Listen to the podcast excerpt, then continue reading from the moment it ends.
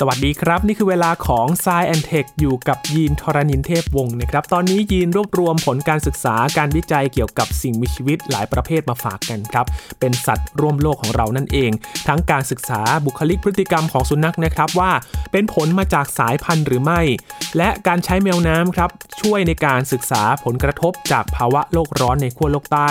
รวมถึงไปดูเสียงร้องของชิมแปนซีนะครับที่มีภาษาที่ซับซ้อนและญาติในยุคดึกดำบรรพ์ของยีราฟเมื่อ17ล้านปีก่อนจะมีรูปร่างลักษณะอย่างไรส่งผลให้ยีราฟคอยาวในปัจจุบันได้อย่างไร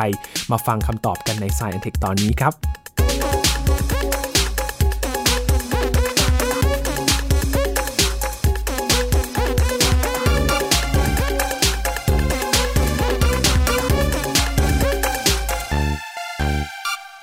เริ่มกันด้วยผลการศึกษาของน้องหมาเนี่ยแหละครับสุนัขที่หลายๆคนนำมาเลี้ยงอยู่ในบ้านนะครับเป็นเพื่อนคู่ชีวิตของเราหลายๆคนชอบสายพันธุ์ที่แตกต่างกันไปนะครับชอบซนๆหน่อยก็คงจะเป็น Siberian Husky นะครับซนจริงๆนะครับทำลายข้าวของหรือว่าตัวใหญ่ๆฉลาดหน่อยก็จะเป็น Golden Retriever หลายๆคนชอบสุนัขพันธุ์เล็กๆปอมๆชิวาว่าแบบนี้นะครับหรือว่า Poodleหรือคนไทยชอบพันธุ์ไทยนะครับหลังอ่านพันธุ์ไทยที่อยู่พื้นบ้านของเราก็แล้วแต่ความชอบของเราเลยนะครับวันนี้จะมาดูกันครับว่าพฤติกรรมที่เรามักจะเลือกสายพันธุ์มาเลี้ยงเนี่ยอย่าง Golden Retriever หลายคนชอบความฉลาดของมันโยนสิ่งของไปคาบกลับออกมามันเป็นทุกตัวหรือไม่หรือว่า Siberian Husky เนี่ยมันซนแบบนี้ทุกตัวหรือไม่นะครับมีคำตอบเกี่ยวกับการศึกษาตัวนี้มาฝากกันครับการศึกษาครั้งใหม่เนี่ยเขาบอกว่าการเหมารวมพฤติกรรมจากสายพันธุ์ของสุนัขไม่ว่าจะเป็น Golden Retriever Poodle Schnauzer ว่าสุนัขที่มาจากสายพันธุ์เดียวกันเนี่ยจะมีพฤติกรรมที่ใกล้เคียงกันหรือว่าเป็นกลุ่มเดียวกันเนี่ยอาจจะไม่ใช่ความเชื่อที่ถูกต้องเสมอไปนะครับเพราะที่แท้จริงสุนัขแต่ละตัวมีความแตกต่างในตัวของมันอยู่ครับคุณผู้ฟังสำนักข่าว AP เขาไปพูดคุยกับเจ้าของสุนัขหลายๆคนนะครับตามพื้นที่สวนในนครนิวยอร์กที่สหรัฐอเมริกาอย่างคุณอลิซาเบธเคลลี่นะครับเขามีสุนัขพันธุ์อิลิชสปริงเกอร์สเปเนียลครับเธออธิบายสุนัขของเธอว่าสุนัขตัวนี้เนี่ยมีนิสัยเป็นมิตรแต่ก็มีความเย่อหยิ่งอยู่บ้างนะครับส่วนอีกคนหนึ่งครับคุณซูลี่ออทิสเธอมีสุนัขพันธุ์ลาบราดอร์รีทรีฟเวอร์ครับเธอบอกว่าหมาของเธอเนี่ยมีความขี้อายเงียบๆแล้วก็ไม่ค่อยทำอะไรนะครับนอกจากนี้ครับคุณเลเชลคิมครับสำนักข่าว AP ไปคุยกับเธอบอกว่าสุนัขเธอเนี่ยเป็นพันธุ์ผสมนะครับบุคลิกของน้องหมาตัวนี้เนี่ยเหมือนกับมีสุนัขหลายๆตัวอยู่ในตัวเดียวเลยนะครับก็คืออยู่ได้ด้วยตนเองแล้วก็เข้าหาทั้งเธอทั้งสามีของเธอแต่ก็ค่อนข้างขี้ระแวงกับคนแปลกหน้าแล้วก็สุนัขตัวอื่นด้วยข้อมูลต่างๆที่ได้จากเจ้าของสุนัขเหล่านี้นะครับก็ชวนให้เกิดคำถามว่ารูปแบบพฤติกรรมของสุนัขส่วนไหนที่ถ่ายทอดกันทางสายเลือดได้และสายพันธุ์มีส่วนแค่ไหนต่อลักษณะพฤติกรรมที่มีความโดดเด่นรวมไปถึงนิสัยของสัตว์ที่พอจะคาดเดากันได้ครับมีการศึกษาที่ทำโดยคุณ Eleanor Carlson นะครับนักพันธุศาสตร์เป็นผู้นำในการศึกษาครั้งนี้ครับเป็นนักพันธุศาสตร์จาก University of Massachusetts นะครับร่วมกับนักวิจัยหลายๆคนเลยนะครับเธอบอกว่าสุนัขในแต่ละสายพันธุ์เนี่ยมีพฤติกรรมที่แตกต่างกันได้อย่างมากมายเลยนะครับดังนั้นท้ายที่สุดอาจจะกล่าวได้ว่าสุนัขแต่ละตัวอาจจะมีความปัจเจกของมันเองครับอย่างคุณแคทเธอรีนลอร์ดที่ร่วมทำการศึกษาครั้งนี้นะครับเธอยกตัวอย่างว่าเธอไปเจอสุนัขพันธุ์ Golden Retriever ที่มันไม่ได้ชอบไปคาบของกลับมาคืนเหมือนที่หลายๆคนเชื่อแล้วก็คุ้นเคยครับขณะที่สุนัขบางสายพันธุ์อย่างเช่น Husky แล้วก็ Beagle อาจจะมีแนวโน้มที่ชอบส่งเสียงเห่าหอนนะครับข้อมูลการสำรวจแล้วก็ข้อมูลด้านพันธุกรรมก็ชี้ว่าสุนัขจำนวนไม่น้อยของสายพันธุ์เหล่านี้ก็ไม่ได้มีพฤติกรรมแบบนี้เสมอไปนะครับบางตัวอาจจะอยู่เงียบๆไม่ชอบเห่าหอนไม่ชอบเล่นสนก็ได้นอกจากนั้นนะครับนักวิจัยก็ยังไม่พบความเชื่อมโยงด้านพันธุศาสตร์เกี่ยวกับพฤติกรรมที่ก้าวร้าวของสุนัขไม่ว่าจะเป็นสายพันธุ์ใดก็ตามโดยเขาไปเก็บข้อมูลจากเจ้าของสุนัขกว่า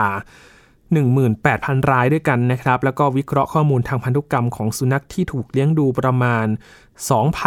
2,150 ตัวอย่างครับเพื่อค้นหารูปแบบความเกี่ยวพันแล้วก็พบว่าพฤติกรรมบางอย่างอย่างเช่นการเห่าหอนการระบุตำแหน่งและการแสดงความเป็นมิตรกับคนแปลกหน้าอาจจะเกี่ยวข้องกับพื้นฐานของพันธุกรรมอยู่บ้างแต่ก็ไม่ได้มีกฎตายตัวว่าพฤติกรรมเหล่านี้จะต้องมีการสืบทอดทางสายพันธุ์นะครับและคำตอบที่ได้ก็คือลักษณะทางกายภาพอย่างเช่นขาที่เรียวยาวของสายพันธุ์เกรย์ฮาวด์หรือว่าจุดตามตัวของสายพันธุ์ดัลเมเชียนเป็นสิ่งที่ถ่ายทอดจากรุ่นสู่รุ่นแต่พันธุ์ของสุนัขกลับไม่ใช่สิ่งที่คาดเดาบุคลิกของสุนัขแต่ละตัวนะครับคุณดัมบอยโคเป็นนักพันธุศาสตร์จากมหาวิทยาลัยคอร์เนลครับเขาให้ความเห็นเกี่ยวกับการศึกษานี้นะครับว่าเป็นการรวบรวมข้อมูลขนาดใหญ่ที่สุดเท่าที่เคยมีมาเลยก่อนนำไปสู่ข้อสรุปข้างต้นนี้นะครับและแม้สุนัขจะถูกจัดว่าเป็นเพื่อนที่ดีของมนุษย์มากว่า 14,000 ปีแล้วและเป็นสัตว์เลี้ยงเพียงชนิดเดียวที่อยู่กับคนมาตั้งแต่ยุคก่อนการเกษตรเรื่องของแนวคิดสายพันธุ์สุนัขก็ถือว่าเป็นเรื่องที่เกิดขึ้นไม่นานนี้เองนะครับซึ่งเกิดขึ้นราว160ปีก่อนหน้านี้เองที่มนุษย์เริ่มมีการคัดแยกสายพันธุ์เพื่อให้เกิดความสม่ำเสมอด้านกายภาพของสุนัขอย่างเช่นลักษณะขนสีแล้วก็รูปทรงของใบหูขณะที่คุณเจฟคิดครับเป็นนักพันธุศาสตร์จากมหาวิทยาลัย University of Michigan ก็ให้ความเห็นต่อการศึกษาครั้งนี้นะครับว่าสายพันธุ์ของสุนัขแล้วก็พฤติกรรมของพวกมันดูเหมือนว่าจะมีความข้องเกี่ยวน้อยกว่าที่เราคิดไว้มากเลยนะครับแสดงว่าจะซื้อสุนัขแต่ละตัวหรือว่าจะรับสุนัขมาเลี้ยงเนี่ยอาจจะต้องลุ้นกันหน่อยนะครับว่าตัวนี้เนี่ยมีลักษณะเป็นอย่างไรจะชอบเห่าหรือว่าชอบอยู่นิ่งๆกันแน่นะครับอาจจะไม่ใช่เกี่ยวข้องกับสายพันธุ์ส่วนใหญ่แล้วนะครับก็ดูว่าตัวนี้เนี่ยมันมีลักษณะอย่างไรกันอาจจะอยู่ที่การเลี้ยงดูหรือว่าพฤติกรรมของมันที่อยู่กับเจ้าของด้วยนะครับจากเรื่องของสุนัขครับไปดูแมวน้ำกันบ้างครับอันนี้แมวน้ำเขาไปช่วยทำการศึกษาวิจัยครับที่ทางขั้วโลกใต้นะครับในแถบแอนตาร์กติกาโดยสถาบันวิจัย National Institute of Polar Research ของญี่ปุ่นครับเขาเริ่มโครงการวิจัยโดยการใช้แมวน้ำช่วยในการเก็บรวบรวมข้อมูลมาตั้งแต่ปี 2017 แล้วนะครับโดยรายงานการศึกษานี้ก็เผยแพร่ในวารสาร Limnology and Oceanography ครับโดยนักวิจัยชาวญี่ปุ่นติดตั้งอุปกรณ์อิเล็กทรอนิกส์ไว้บนตัวแมวน้ำที่อยู่คาบสมุทรแอนตาร์กติกาเพื่อไปรวบรวมข้อมูลที่น่าสนใจเกี่ยวกับสิ่งแวดล้อมในบริเวณนั้นนะครับโดยนักวิทยาศาสตร์กล่าวว่าแมวน้ำสามารถเดินทางไปยังพื้นที่ที่เข้าถึงได้ยากได้ครับโดยเฉพาะอย่างยิ่งในช่วงฤดูหนาวที่แสนลำบากในทวีปแอนตาร์กติกาอุปกรณ์นี้เขาถูกติดตั้งอยู่บนแมวน้ำเวดเดลจำนวน8ตัวด้วยกันนะครับโดยมีเสาอากาศเพื่อที่ส่งสัญญาณอิเล็กทรอนิกส์นอกจากนี้ยังมีอุปกรณ์ตรวจสอบที่มีน้ำหนัก580กรัมติดอยู่บนหัวของพวกมันด้วยครับอุปกรณ์นี้ได้รับการออกแบบมาเพื่อตรวจวัดข้อมูลต่างๆนะครับทั้งอุณหภูมิของน้ำแล้วก็ระดับเกลือทะเลเป็นต้นสถาบัน National Institute of Polar Research ได้แถลงการว่าคณะนักวิจัยเขาประสบปัญหาในการเข้าถึงพื้นที่วิจัยที่สำคัญในแอนตาร์กติกาครับซึ่งรวมถึงพื้นที่ตามแนวไหลทวีปที่มีน้ำแข็งเกาะติดกับชายฝั่งด้วยคุณโนบุโอะโคคุบุนครับเป็นหัวหน้าโครงการเขาได้ให้ข้อมูลกับสำนักข่าวรอยเตอร์นะครับบอกว่าการวิจัยนี้ช่วยให้นักวิทยาศาสตร์สามารถติดตามพฤติกรรมของแมวน้ำและก็เรียนรู้เกี่ยวกับความสัมพันธ์ของแมวน้ำกับสิ่งแวดล้อมอีกด้วยครับในช่วงฤดูร้อนเนี่ยนักวิจัยก็ไปได้นะครับไปที่แอนตาร์กติกาโดยใช้เรือตัดน้ำแข็งในการทำกิจกรรมวิจัยต่างๆเพื่อรวบรวมข้อมูลในบริเวณนั้นแต่พอเป็นช่วงฤดูหนาวเนี่ยมันลำบากสักหน่อยครับนักวิจัยไม่สามารถทำแบบนั้นได้ในหลายๆพื้นที่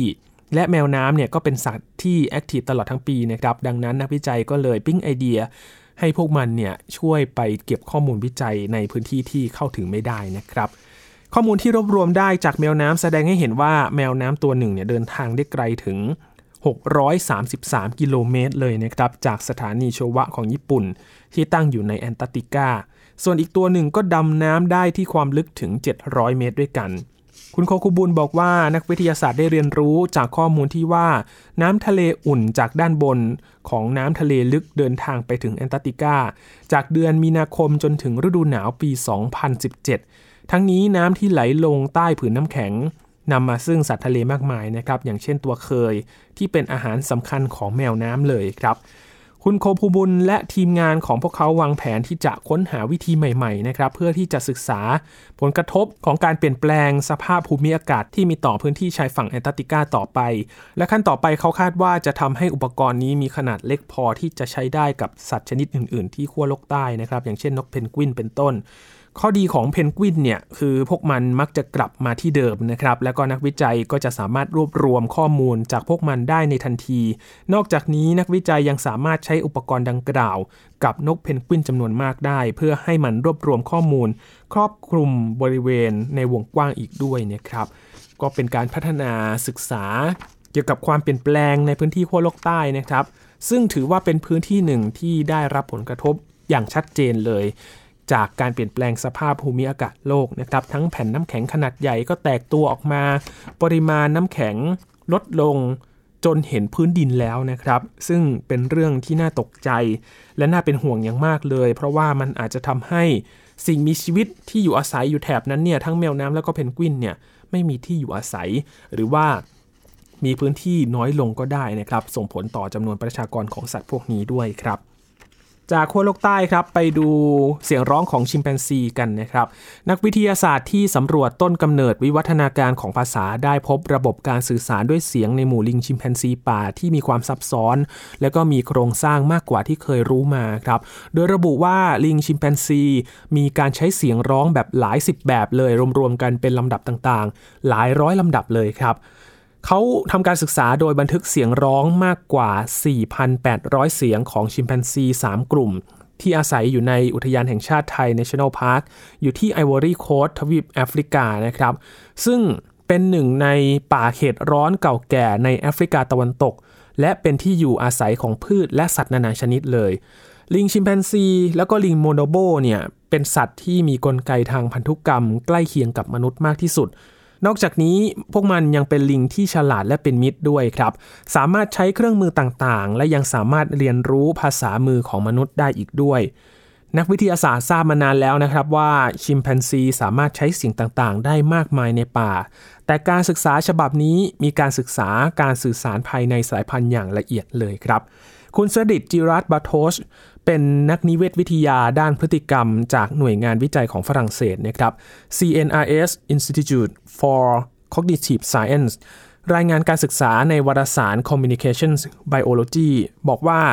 เสียงร้องของลิงไม่ใช่ภาษาแต่เป็นรูปแบบการสื่อสารที่ซับซ้อนที่สุดที่อธิบายไว้ในหมู่สัตว์ที่มีความคล้ายมนุษย์ชนิดนี้ครับเสียงร้องต่างๆของชิมแปนซีนะครับก็มีหลายประเภทครับทั้งเสียงฮึดฮัดแบบไม่สบอารมณ์เสียงหวูดเสียงเห่าเสียงหอนเสียงหอบเสียงกรีดร้องเสียงครวญครางเสียงหอบคำรามแล้วก็การเอามือตบที่ริมฝีปากที่ไม่ใช่เสียงร้อง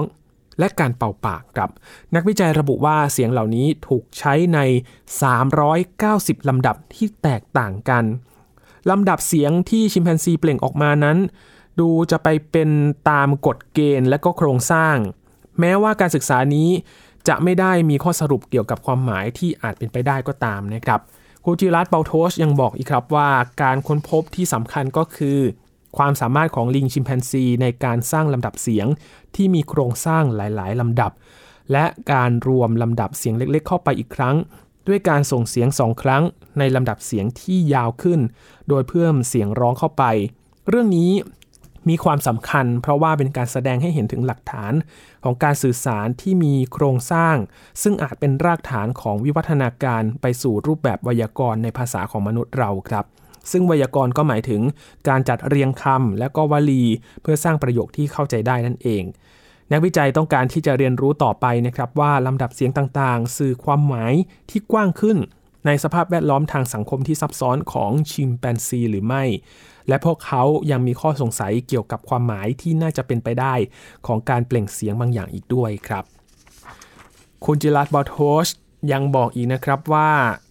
จำเป็นจะต้องสำรวจรายละเอียดบริบทของการปล่อยเสียงเหล่านี้เพื่อดูว่ามีการเปลี่ยนแปลงระหว่างการเปล่งเสียงครั้งเดียวและเป็นลำดับหรือไม่จากนั้นก็ต้องทดลองเปิดเสียงเหล่านี้เพื่อดูว่าความหมายที่คาดเดาไว้นั้นจะตรงกับปฏิกิริยาทางพฤติกรรมของชิมแปนซีหรือไม่เมื่อพวกมันได้ยินเสียงร้องเหล่านั้นครับอย่างไรก็ตามนักวิจัยยังไม่แน่ใจนะครับว่าการสื่อสารด้วยเสียงของชิมแปนซีอาจจะมีความคล้ายคลึงกับจุดเริ่มต้นของภาษาในวิวัฒนาการของมนุษย์หรือไม่เนื่องจากมนุษย์และชิมแปนซีนั้นมีบรรพบุรุษร่วมกันแต่ว่าก็แยกสายเลือดออกจากกันเมื่อ7ล้านปีก่อนแล้วนะครับพูดถึงวิวัฒนาการของสัตว์ในอดีตนะครับพามาดูอีกงานวิจัยหนึ่งครับที่ไปดูบรรพบุรุษของยีราฟคอยาวนี่แหละครับคุณผู้ฟังเคยสงสัยกันไหมครับว่าทำไมยีราฟเนี่ยถึงคอยาวและต้นกำเนิดหรือว่าญาติมันเนี่ยมันมีวิวัฒนาการอย่างไรทำไมถึงคอยาวในปัจจุบันนี้นะครับปรากฏว่าทีมนักบรรพชีวินวิทยาของสถาบันบัณฑิตวิทยาศาสตร์จีนหรือว่า CAS ครับเขาเปิดเผยผลการวิเคราะห์ฟอสซิลกระดูกสัตว์อายุเก่าแก่17ล้านปีซึ่งพบที่แอ่งจุงก้าทางตะวันตกเฉียงเหนือของจีนเมื่อปี 1996 นะครับพบว่ามันคือสัตว์ในตระกูลยีราฟที่สูญพันธุ์ไปแล้วครับแต่กลับมีตัวเล็กเท่าแกะลำคอก็สั้นนะครับแล้วก็มีกะโหลกศีรษะที่หนารูปทรงคล้ายกับหมวกนิรภัยอีกด้วยครับทีมผู้วิจัยก็เลยตั้งชื่อวิทยาศาสตร์ให้กับสัตว์ชนิดนี้ว่า Discocoris เสียจื้อนะครับตามชื่อของเสียจื้อเป็นสัตว์วิเศษคล้ายกับแพะมีเขาเดียวในเทพนิยายของจีนโบราณครับผลการวิเคราะห์ฟอสซิลดังกล่าวก็ได้รับการตีพิมพ์ลงในวารสาร Science นะครับฉบับวันที่2มิถุนายนที่ผ่านมานี่เองครับโดยการวิจัยชิ้นนี้ระบุว่าฟอสซิลของ Discocoris เสียจื้อเนี่ยเป็นหลักฐานที่ชี้ให้เห็นถึงสาเหตุเบื้องหลังวิวัฒนาการลำคอยาวในยีราฟว่าอาจไม่ได้มีที่มาจากความได้เปรียบในการเข้าถึงอาหารบนยอดไม้เท่านั้นนะครับคอของยีราฟในปัจจุบันซึ่งยาวเกือบ3เมตรเนี่ยถูกใช้เป็นอาวุธเมื่อยีราฟตัวผู้ต่อสู้แย่งชิงคู่ผสมพันธุ์และอาณาเขตโดยมันเนี่ยจะใช้คอยาวเหวี่ยงหัวที่เป็นกะโหลกแข็งแล้วก็หนาเป็นพิเศษเนี่ยฟาดไปที่จุดอ่อนตรงลำคอของคู่ต่อสู้และยิ่งมีคอยาวมากเท่าไหร่ก็จะยิ่งได้เปรียบมากขึ้นเท่านั้นนะครับโดยพฤติกรรมนี้ก็ไม่ต่างจากญาติในยุคดึกดำบรรพ์ของมันเลยนะครับเพราะว่าเจ้า Discocoris เสียจื้อเนี่ยมีลำคอสั้นแล้วก็ใช้กะโหลกส่วนบนที่หนากว่า1นิ้วแล้วก็อวัยวะคล้ายกับรูปทรงจานแบนที่ติดอยู่บริเวณนั้นเนี่ยพุ่งเข้าชนคู่ต่อสู้เหมือนแพะที่ใช้หัวชนปะทะกันเลยครับนอกจากนี้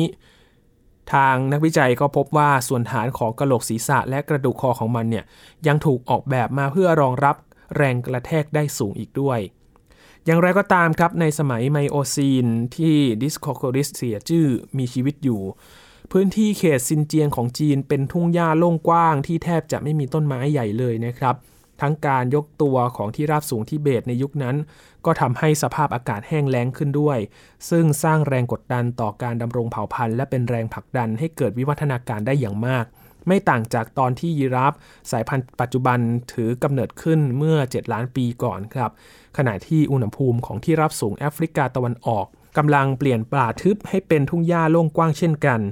ปัจจัยต่างๆเหล่านี้ครับก็ทำให้สัตว์ตระกูลยีราฟเกิดวิวัฒนาการความยาวของลำคอแบบเกิดขึ้นโดยตรงกับแต่ละสายพันธุ์ในแต่ละยุคสมัยและด้วยเหตุนี้มันไม่ใช่วิวัฒนาการแบบต่อเนื่องค่อยเป็นค่อยไปนะครับก็เลยค้นหาฟอสซิล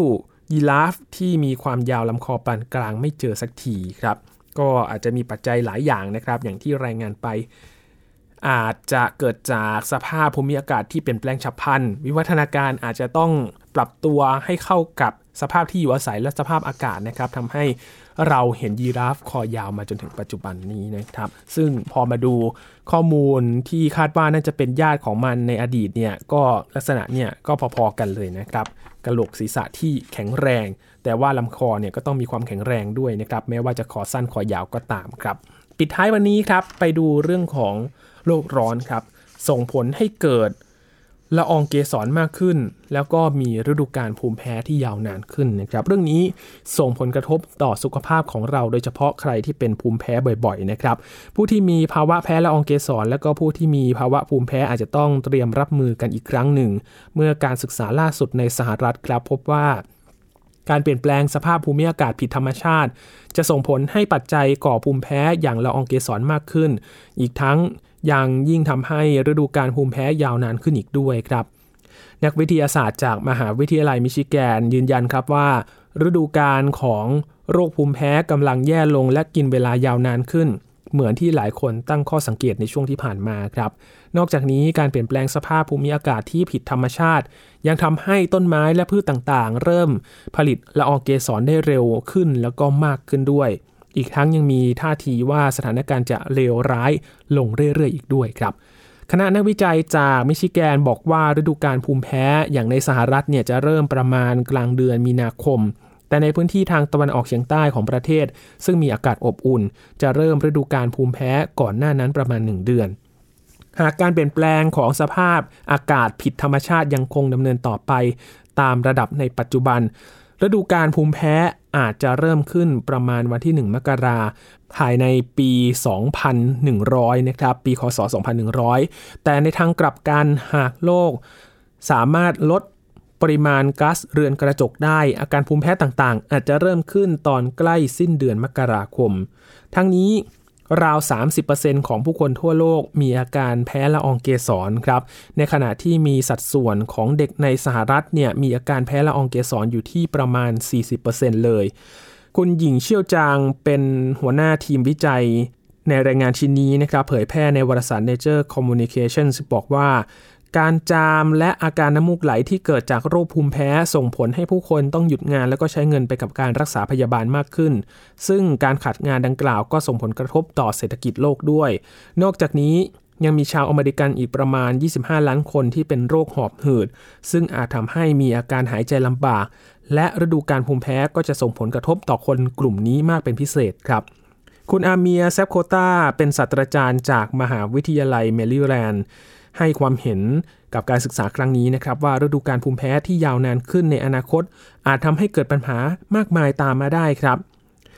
คุณอลิสัน สเตนเนอร์ครับที่กำลังศึกษาในเรื่องนี้ก็บอกว่าประชากรที่อยู่ในภาคตะวันออกเฉียงใต้ของสหรัฐ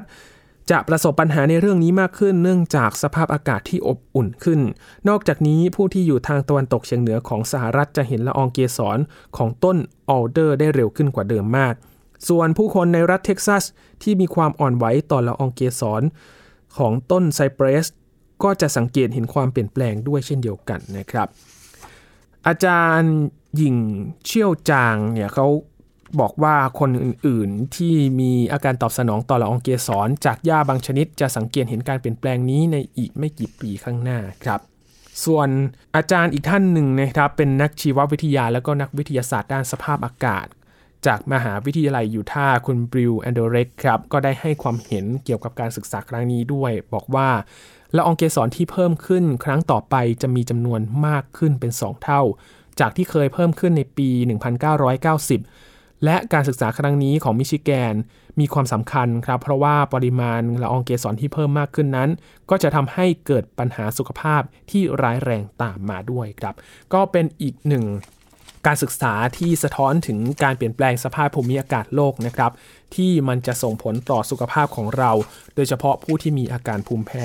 อาจจะเกิดปัญหาสุขภาพที่หนักขึ้นได้นะครับเพราะฉะนั้นปัญหานี้ยิ่งตอกย้ำทำให้เราต้องช่วยแก้ไขปัญหาแล้วก็ลดสาเหตุของการเปลี่ยนแปลงสภาพภูมิอากาศการปล่อยก๊าซเรือนกระจกรวมถึงการปล่อยมลพิษต่างๆในโลกด้วยนะครับเพื่อที่จะฟื้นฟูโลกให้กลับมาเป็นปกติให้มากที่สุดนะครับทั้งหมดนี้คือเรื่องราวที่เรานำมาฝากกันใน Science and Tech วันนี้นะครับงานวิจัยเกี่ยวกับสัตว์และก็ปิดท้ายด้วยเรื่องของการเปลี่ยนแปลงสภาพภูมิอากาศโลกจากการวิจัยต่างๆทั่วโลกที่ทำการศึกษากันในขณะนี้ครับคุณผู้ฟังติดตามรายการกันได้ที่ www.thaipbspodcast.com ครับรวมถึงพอดแคสต์ช่องทางต่างๆที่คุณกำลังรับฟังเราอยู่ครับอัปเดตเรื่องวิทยาศาสตร์เทคโนโลยีและนวัตกรรมกับ Science & Tech กันได้ทุกที่ทุกเวลาเลยนะครับช่วงนี้ยีนทรณินเทพวงศ์ขอบพระคุณสำหรับการติดตามรับฟังครับลาไปก่อนครับสวัสดีครับ